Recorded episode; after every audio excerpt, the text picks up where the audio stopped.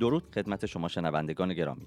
به پادکست تعالیم فردوسی خوش آمدید. هر هفته در این مجموعه تعالیم عمیق و کاربردی از کلام خدا را تقدیمتان می‌کنیم.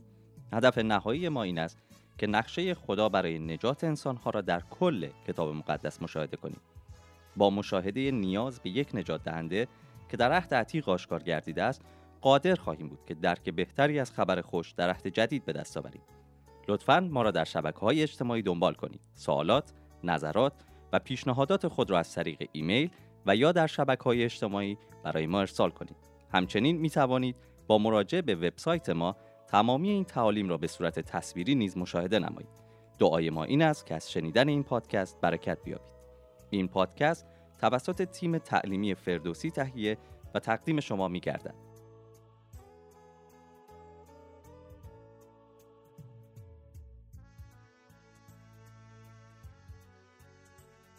Made a very strong statement about God's love for us in salvation.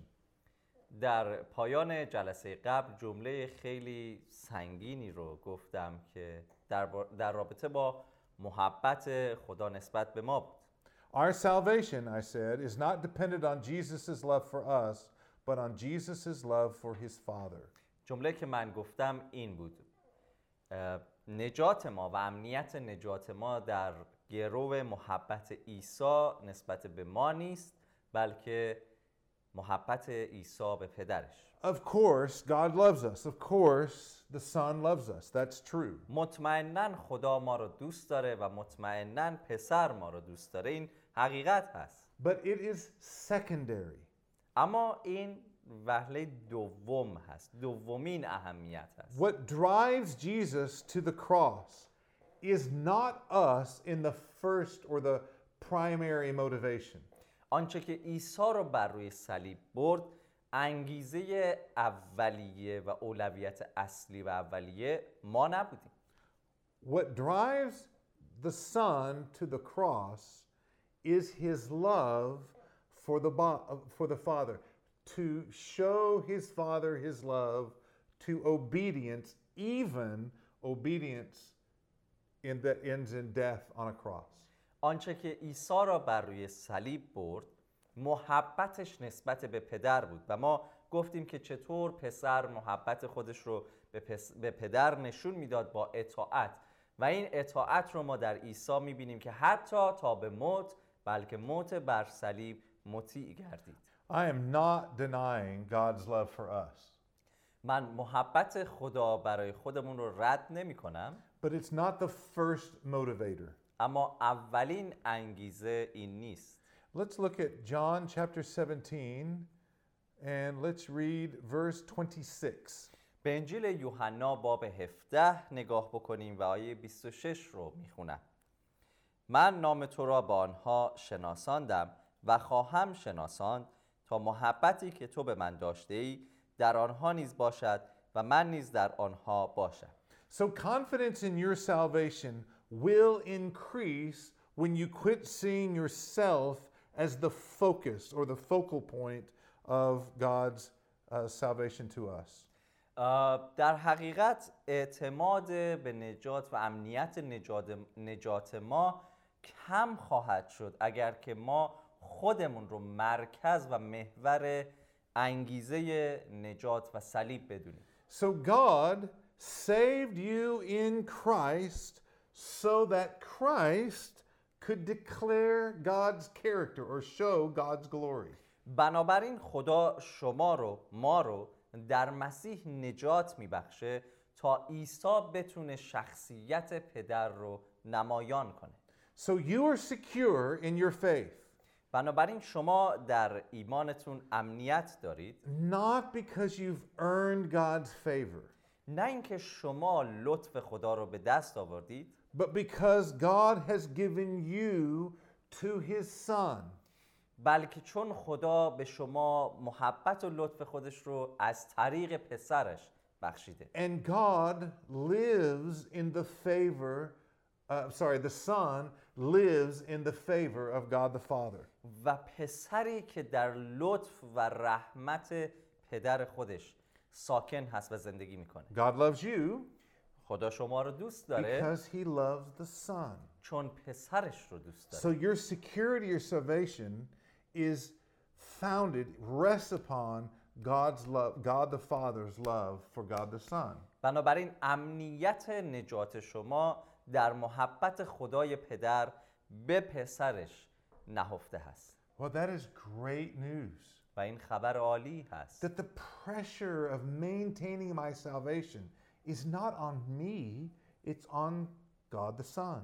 ارزش نجات ابدی که به من بخشیده شده نه فقط در رابطه با من بلکه در ابتدا به خاطر و در رابطه با پسر خدا عیسی مسیح هست So, as long as God the Son is obedient to God the Father, as long as God the Son loves God the Father, our salvation is secure. تا زمانی که خدای پدر پسر رو دوست داشته باشه و تا زمانی که پسر از پدر اطاعت میکنه اگر این انگیزه نجات ما هست نجات ما در امنیت هست How long do you think the love of God and the love of the S- God the Father and the love of the Son, how long do you think that love will continue? شما فکر می‌کنید محبت پدر به پسر و پسر به پدر چه مقدار زمان طول خواهد کشید I think it's eternal.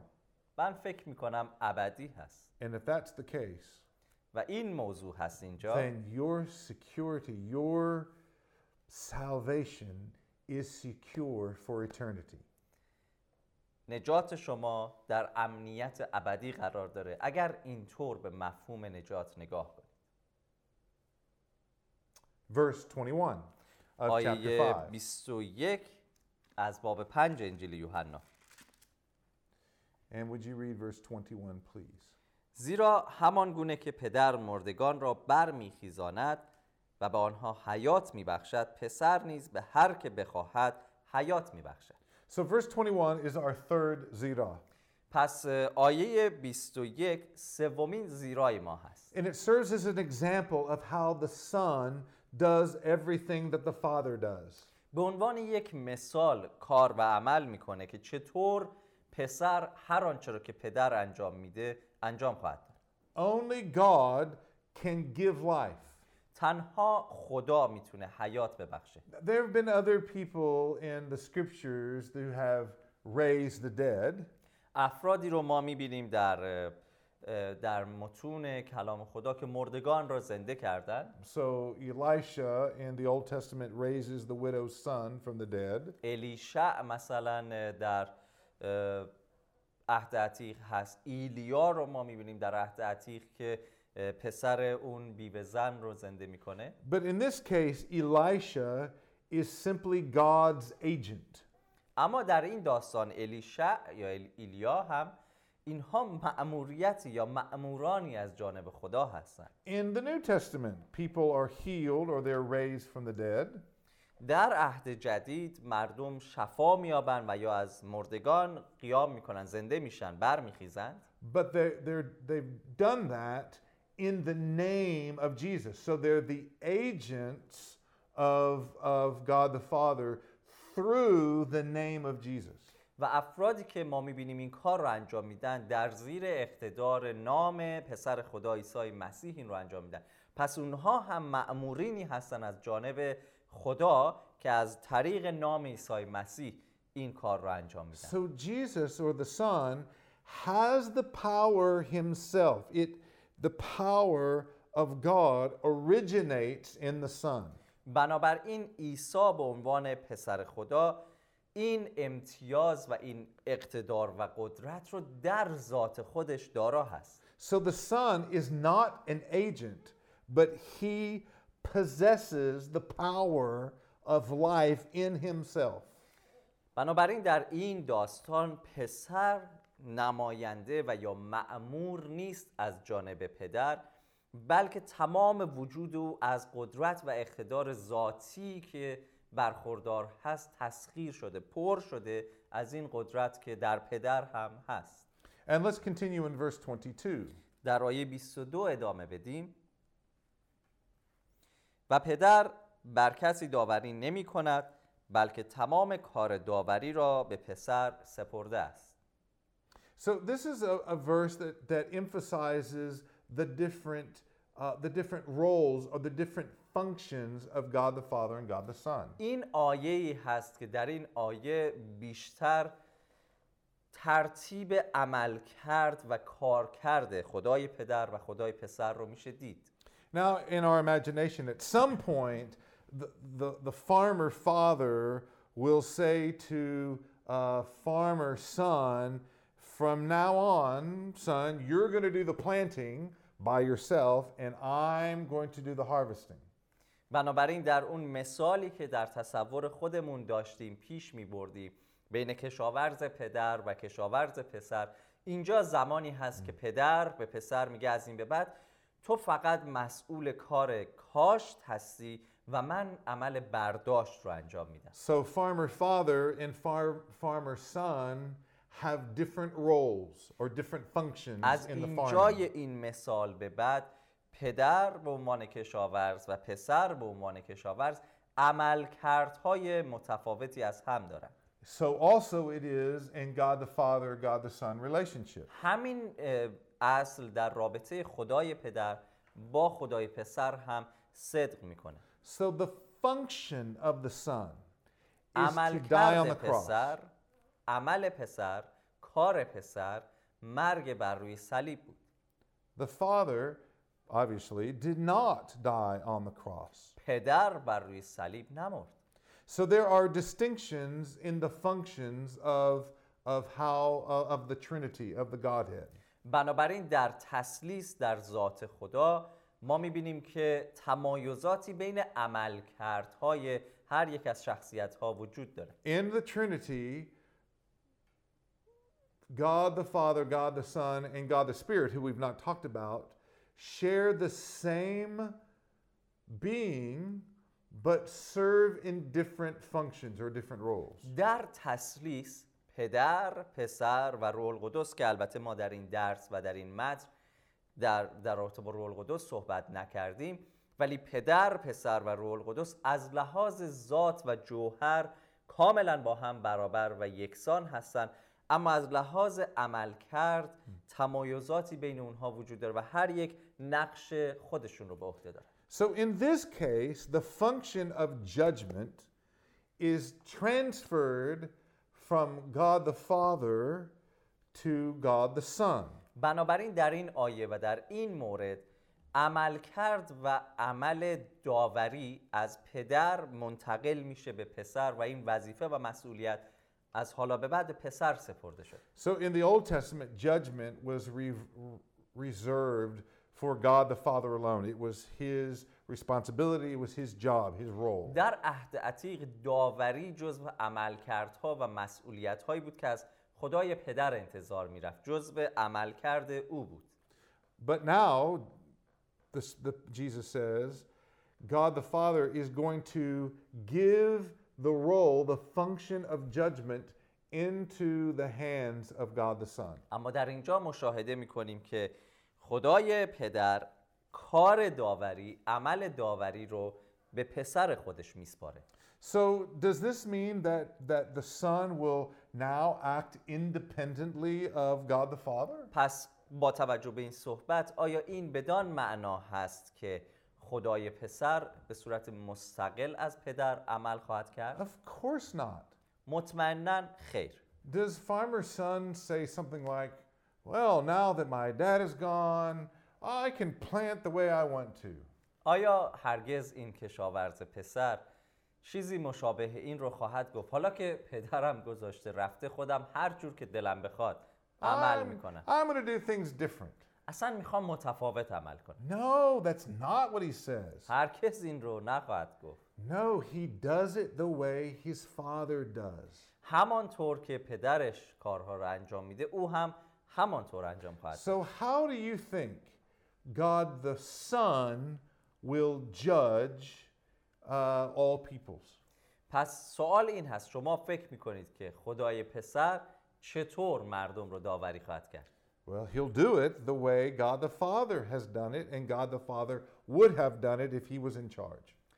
طوری انجام میده که خدای پدر تا به حال انجام میده و همونطور انجام میده که اگر همچنان پدر در کار داوری ادامه میداد به این شکل انجام میداد And you have to think through a little bit of the, the system of, of crime and judgment and how all that, that system works.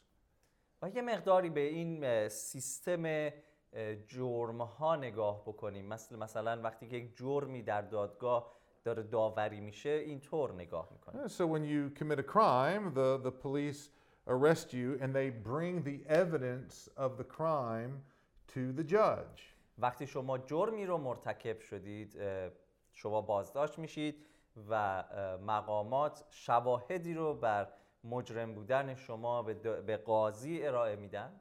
And so the judge, you know, considers the evidence and looks at, decides that this is, uh, if, if that person is guilty or innocent. قاضی با توجه به اه، مدارک و شواهدی که ارائه شده و آنچه که در دادگاه میگذره تصمیم میگیره که آیا این شخص گناهکار هست یا بیگناه And so you've got uh, lawyers that argue for the evidence. This is this evidence condemns the, the criminal, or an, a lawyer that says no, that evidence is not right, and and and uh, uh, defends the, the the criminal. و ما توی این دادگاه اه، مدعی العموم داریم وکیل مدافع داریم کسی رو داریم که از شواهد و مدارک دفاع می‌کنه و جرم شخص رو می‌خواد ثابت بکنه شخصی رو داریم وکیل دیگری رو داریم که از این شخص در مقابل این شواهد و مدارک دفاع خواهد کرد و بیگناهی او رو می‌خواد که اثبات کنه And you have to have the system because the judge didn't see the crime. این سیستم باید وجود داشته باشه در سیستم قضایی چون قاضی نمیتونه جرم رو ببینه So the, the judge's responsibility is through his experience and wisdom is to weigh the evidence to decide if the person is guilty or innocent. وظیفه قاضی در دادگاه این هست با توجه به شواهد و مدارک ارائه شده تجربیات و حکمت خودش سبک سنگین بکنه. این مدارک و شواهد رو تصمیم بگیره بر گناهکار و یا بیگناه بودن این شخص در دادگاه. And you may or may not get the right decision from the judge. و شما ممکنه که تصمیمی که از طرف قاضی برای شما گرفته میشه شاید درست هست ممکنه که درست هم نباشه. For example, برای مثال you know, maybe the judge is bribed. Maybe somebody has paid the judge off uh, شاید against the crim- criminal. شاید کسی قاضی رو از قبل خریده رشوه داده شده و همین جهت هرچند شما بیگناه هستی اونجا گناهکار اه، خوانده بشی Or, or maybe the evidence that is really important is missing from this case. And the judge doesn't know that. یا ممکنه شواهد و مدارکی که خیلی در این داستان و در این موضوع مهم هست از پرونده حذف شده یا جا افتاده و قاضی نمی‌تونه اون شواهد مهم رو ببینه و تصمیم درست بگیره But when the son judges, he won't be limited like an earthly judge is limited. اما وقتی پسر قضاوت و داوری رو انجام میده در محدودیت داوری و قضاوت زمینی قرار نداره Now remember what, what Jesus told you. به یاد داشته باشید که عیسی به شما چه گفت Everything the Father sees, he shows the Son. هر آنچه که پدر می‌بینه به پسر آشکار می‌کنه You see, in, in judgment, our judge sees everything. در مفهوم داوری قاضی ما همه چیز رو می‌بینه God the Father doesn't see just the outward actions of a man, he also sees his heart. خدای پدر فقط اعمال ظاهری انسان رو نمیبینه بلکه انگیزه های قلبی انسان رو هم میبینه So God can judge uh, attitudes, خدا میتونه رفتارها رو داوری کنه motives, انگیزه ها رو words, کلمات رو everything. همه چیز رو And because God knows all things and sees all things, he can make the perfect judgment. و چون خدا همه چیز رو می‌بینه و همه چیز رو میدانه می‌تونه داوری و قضاوت کاملی انجام بده. And, and there's nobody that can bribe God because God doesn't need anything. و هیچ کس نمی‌تونه به خدا رشوه بده خدا رو بخره چون او به چیزی محتاج نیست So if that's true about God the Father, that's also true about God the Son. پس اگر این حقیقت درباره خدای پدر صدق می‌کنه همینطور این حقیقت درباره خدای پسر هم وجود داره So God the Father has capacity to make perfect judgment, and because God the Son does everything and, and sees everything the Father sees, then the Son now has perfect capacity to make the right judgment. پس اگر خدای پدر از این کفایت برخوردار هست چون همه چیز رو می‌بینه و همه چیز رو میدانه می‌تونه داوری و قضاوت کامل و درستی انجام بده حالا که همه آنچه رو که دیده و می‌دونه به پسر آشکار و نمایان می‌کنه پسر هم از همین کفایت برخوردار خواهد بود و به درستی و کمال داوری خواهد کرد And it's more, when we talk about judgment, it's more than just giving the right um, verdict or the, the right judgment against a person. و وقتی راجع به داوری و قضاوت صحبت می‌کنیم منظور فقط دادن یک داوری درست در رابطه با یک شخص نیست The, the judge has to have the authority or the power to enforce whatever decision that the judge makes. بنابراین یک شخصی که که داور صالح و درستی هست همینطور باید بتونه داوری دیگران و قضاوت دیگر قضات رو هم داوری بکنه So if the, the judge makes a, a decision against the criminal, uh, who puts the criminal in jail? Who enforces the judgment? اگر قاضی یک شخص رو مجرم و گناهکار اعلام میکنه چه کسی این شخص رو به زندان میبره و این کار رو انجام میده I mean, it is the judge, but technically, it's not the judge that comes out from behind the bench and grabs the criminal and puts the handcuffs on him and puts him in jail and locks the door. It's not the judge that does that. درسته که قاضی این شخص رو به زندان محکوم میکنه ولی خود این شخص از پشت میز قضاوت پایین نمیاد دستبند به دست این شخص بزنه خودش ببره این شخص رو و در زندان قرار بده Yeah, for the, the judge, he has the power of the government that stands behind him. So when he says to the policeman, put that man in jail, all the power of the government, all the police and all of their guns and all of that are used to do what the judge says. بنابراین زمانی که قاضی در دادگاه امر قضاوت رو انجام میده پشت سر خودش اقتدار دولتی از جانب دولت مردان و حکومت رو داره بنابراین زمانی که قاضی حکم بر محکومیت شخصی میده و به, به پلیس در اونجا به افراد پلیس افسران میگه که این شخص رو به زندان بندازید تمام اقتداری که از حکومت به این شخص داده شده یعنی شامل تمام یگانه های پلیس حکومت زندان ها به در, در این کلامی که این قاضی اعلام می‌کنه قرار داره و اون شخص رو پلیس به زندان Uh, So this is what is happening in this passage. It's, it's not that, j- that the son just has the authority to make a, a judgment. He ha- also has the power to make the, sure that that judgment is, is enforced. بنابراین در این متن هم به همین شکل است پسر نه تنها امر داوری رو انجام خواهد داد و از این اقتدار برخوردار هست بلکه قدرت این رو هم داره که مطمئن بشه اون داوری و اون قضاوت به شکل کامل داره اجرا میشه So why does God the Father give God the Son the authority to do judgment? چرا خدای پدر به خدای پسر اقتدار داوری رو میبخشه Let's look in verse 23 for the answer to that question. به آیه 23 نگاه می‌کنیم و این آیه پاسخ به این سوال هست تا همه پسر را حرمت گذارند همان گونه که پدر را حرمت می نهند زیرا کسی که پسر را حرمت نمی‌گذارد به پدری که او را فرستاده است نیز حرمت ننهاده است. Wow, that is a powerful passage.